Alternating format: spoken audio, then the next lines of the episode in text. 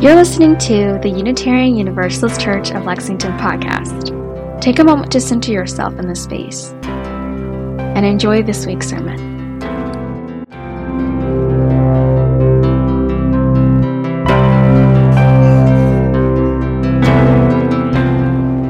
Friends, I want to share with you a poem by the former poet laureate of Britain, Carol Ann Duffy, who was the first openly lesbian poet laureate of Great Britain. Hive. All day we leave and arrive at the hive, concelebrants. The hive is love, what we serve. Preserve, avowed in Latin murmurs as we come and go, skydive, freighted with light to where we thrive, us, in time's hum, on history's breath, industrious, identical, there suck we, alchemical, nectar slurred, pollen furred, the world's mantra, us. Our blurry sound along the 1,000 scented miles to the hive, haven, where we unpack our foragers, or heaven stare, drone-eyed for a queen star, or nurse, or build in milky, waxy caves. The hive, alive, us, how we behave.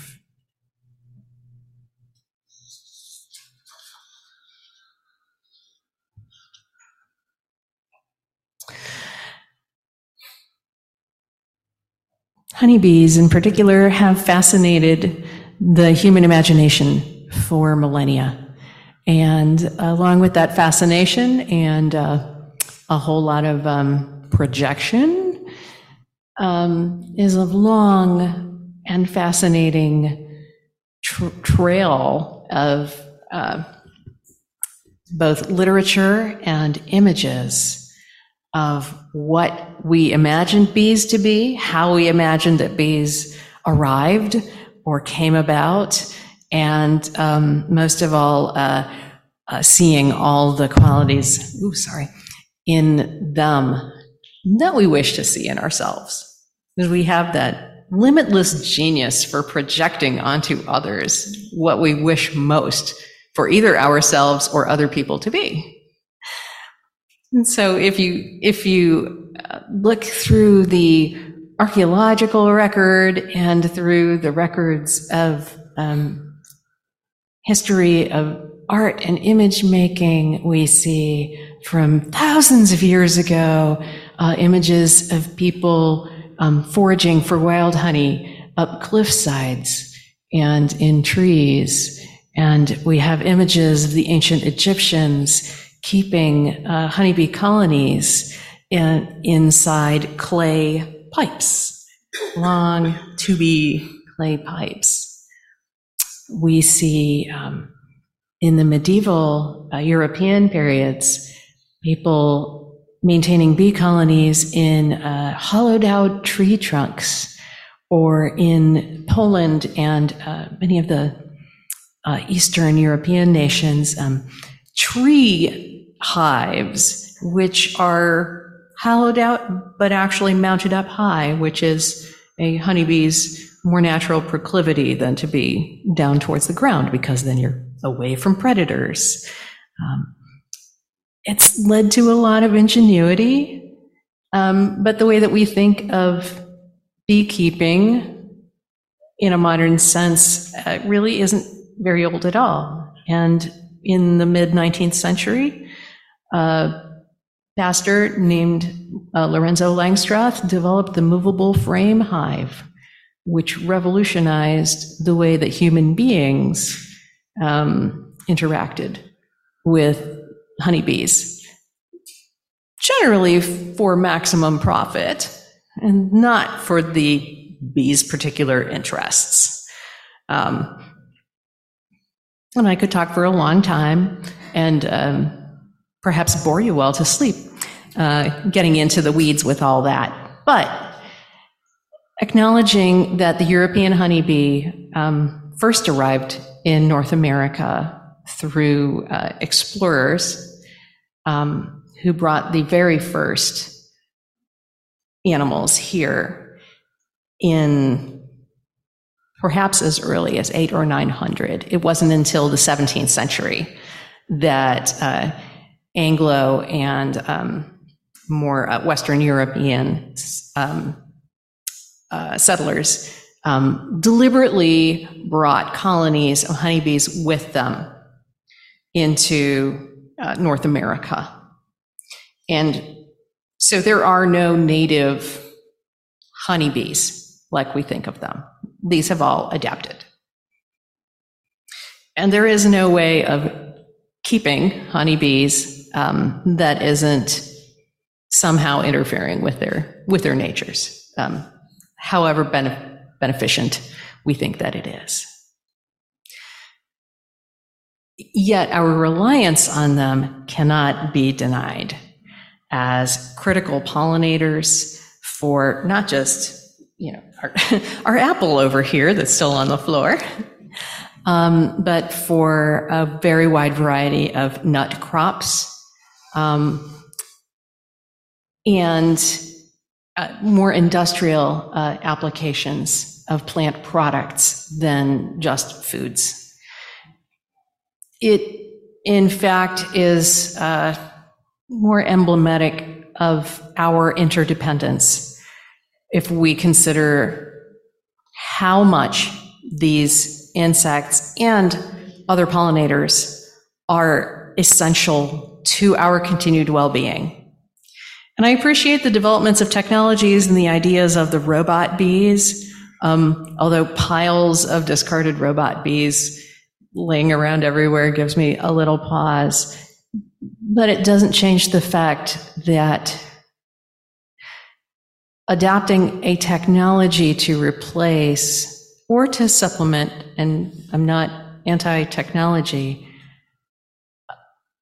an organism, a superorganism that has such a critical role to play in the environment, does not release us from our obligations towards a better health, not only of those organisms, of ourselves, but of our planet as a whole. Our situation with pollinators in general, both here and nationally and on a global level, that is intimately related with climate change, but also by our dependence on pesticides and particular agricultural practices, but also in our infrastructures and the way that we learn about nature. We can say that we don't need them. But if we eliminate them, either passively or actively, we are dramatically commenting on our own value and the value of countless other beings. You say, well, that's just inconvenient. Okay, moving on. As a beekeeper, it has really radically changed the way that I perceive my own home environment and the way that I do things. All the way down to which plants that I have blooming at what time, and recognizing I could fill my 1 acre yard with honeybee plants, and it wouldn't be sufficient, right, to supply all those that are needed in the area that I live in. However, one of the things that I can do is to educate others. And I think that, for instance, we've taken a very antagonistic approach to pollen, like the pollen count is really high. Pollen is our enemy. It's not our enemy. It's there. And yes, particularly in the Ohio Valley Basin, we have an overabundance of it due to the wonderful diversity of our tree species, for which we should be very thankful. Those flowering trees are a critical food source for our pollinators. So you don't have to like the yellow coating that our cars get, but we can view it as a good indicator that those things are still working, right? When the pollen is spreading, that's a good thing.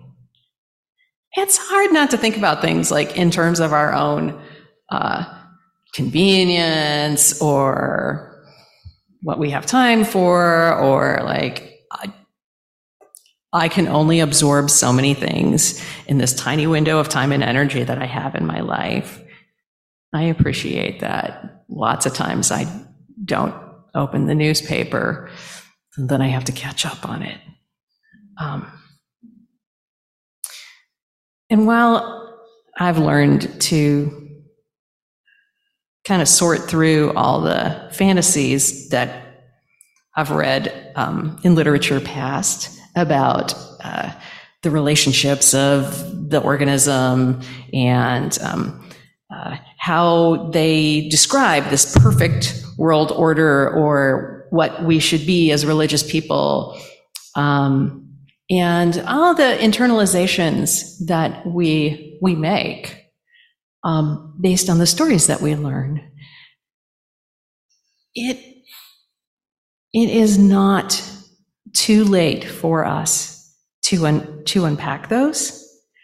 And it's not too late to recognize, as in those bee colonies, none of us is the one on whom all things hang. And in our own families, I know sometimes it really feels that way. Or when you're the one person on call, when that plumbing breaks, as it did this week, like days before a funeral, we're here to help each other. We are here to step in and say, okay, what can I do? I can't fix this, but what can I do for you? For everyone who's felt like, I have been on this committee for 15 years, and is there something else I could be doing? And I feel like, am I failing if I step off of this? Answer is no. Also, if you felt a calling towards a career or a path in your life, and that changes, it doesn't mean that the calling was untrue. It means that it changes. Not one of these worker bees is like, no, I'm really into wax making. I'm just going to make wax the rest of my life, and it's going to be fantastic. They don't really get a choice. Their bodies dictate what roles they play as they develop and come into their fullness. And it's hard when I talk about them not to read too much into it, but they're very Ecclesiastes, like, to everything there is a season. There's a season to be a cleaner and to be the undertaker bee that moves the dead bees out of the hive. There's a season to clean out the old cells because you can't see it on that freshie, but this old comb gets really thick inside from all the generations of baby bees that have grown up in it, and for all the times that pollen and nectar and honey have stored up in it, somebody has to clean that out. I mean, they don't get to say, "Oh no, I don't want to get all six legs dirty. I'll just be over here if you need me." They take care of each other, because they can't live without each other. The queen can't live without all those other bees taking care of her. The drones can't live without the worker bees. And the truth is that the hive also can't do without the drones. and not just for reproductive purposes, which the drones don't mate with the queen in their own hive anyway, but they seem to have a role that we don't understand. And part of it can be, maybe they just give them a chill vibe. You're laughing. And yet, who are those people in your workplace or your school or the church who are the calm weavers? Who are the ones who just kind of bring things down a notch and make it all right? You're like, I don't know why, but I always I just feel better after being around that person. That is a great and valuable gift. And that's something that I think we can all strive to develop more inside of us. Bees don't waste anything. I mean, they reuse everything in their hives. So there's no way that those drones are useless creatures. To me, it's just our perception. And there's a lot of research being done into that.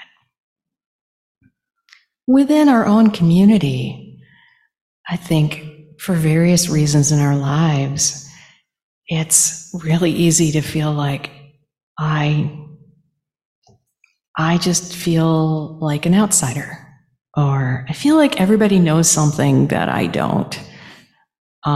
If you are among us who are neurodivergent, that is a familiar feeling, to be like, everybody got an instruction book and I didn't, and I don't know how to be. I just feel awkward, or I make mistakes.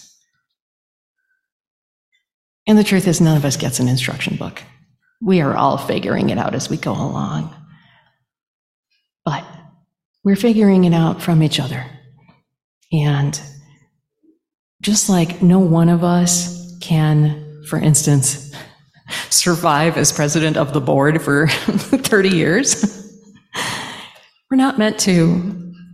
We are meant to teach and to raise up and to set each other up for success. Your success is my success. Your contentment is my contentment. Your health is my health. When we all work together towards a collective healing and a collective wisdom and a collective ways of combining our energies and our dedication and our greatest values, is when we can really move things. One bee alone can't do it. 60,000 of them, they can get stuff done. We are not 60,000 here. And yet, we are so much more together than we are apart. And all of us are needed.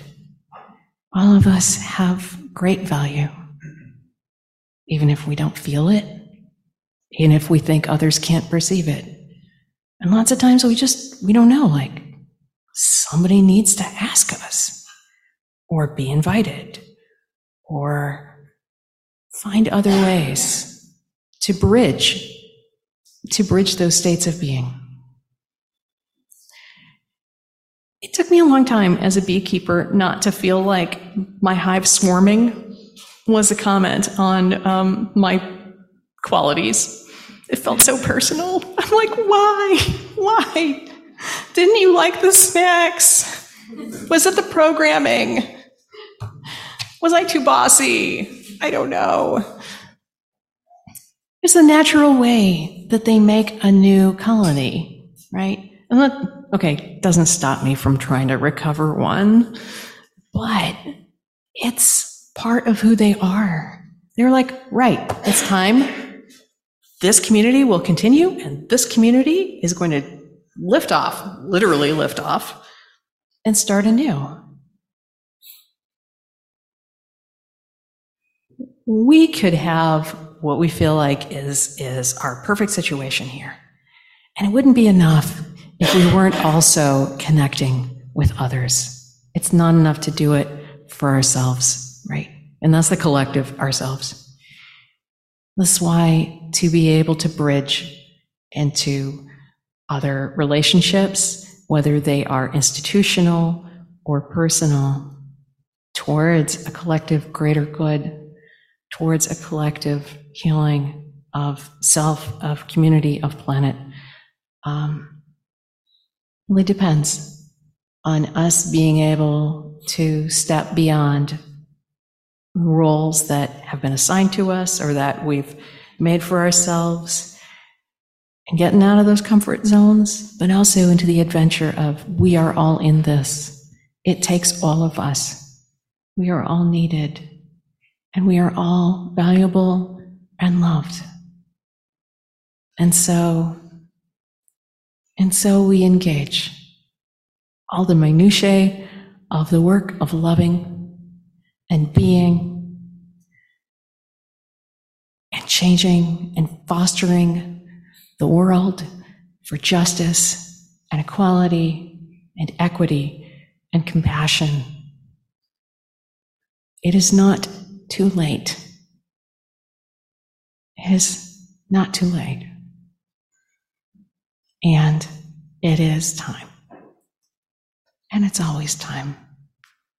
So right here, right now, we start where we are. We can be in the moment. We can look to the future. It was 100 degrees 2 weeks ago, and it's hard to imagine that in just a few weeks, we'll have our first frost. Both things are true. We work together to prepare and to imagine and to dream and to get things started and to make a little trouble.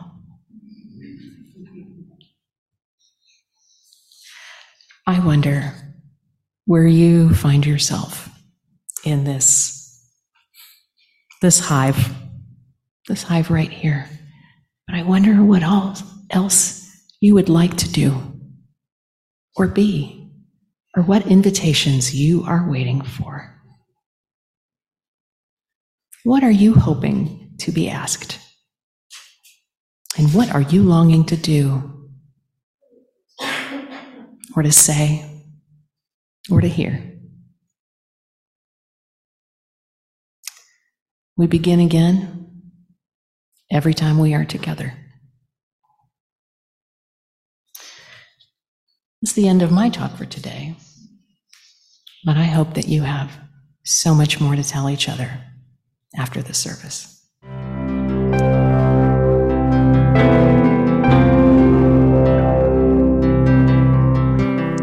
I hope you've enjoyed this week's podcast. If you would like to learn more about us, please visit our website at www.ucl.org. where you can find more information about our grounds, staff, and upcoming events. You can also subscribe to our e-news there and learn about our virtual service offerings. We'll see you next week.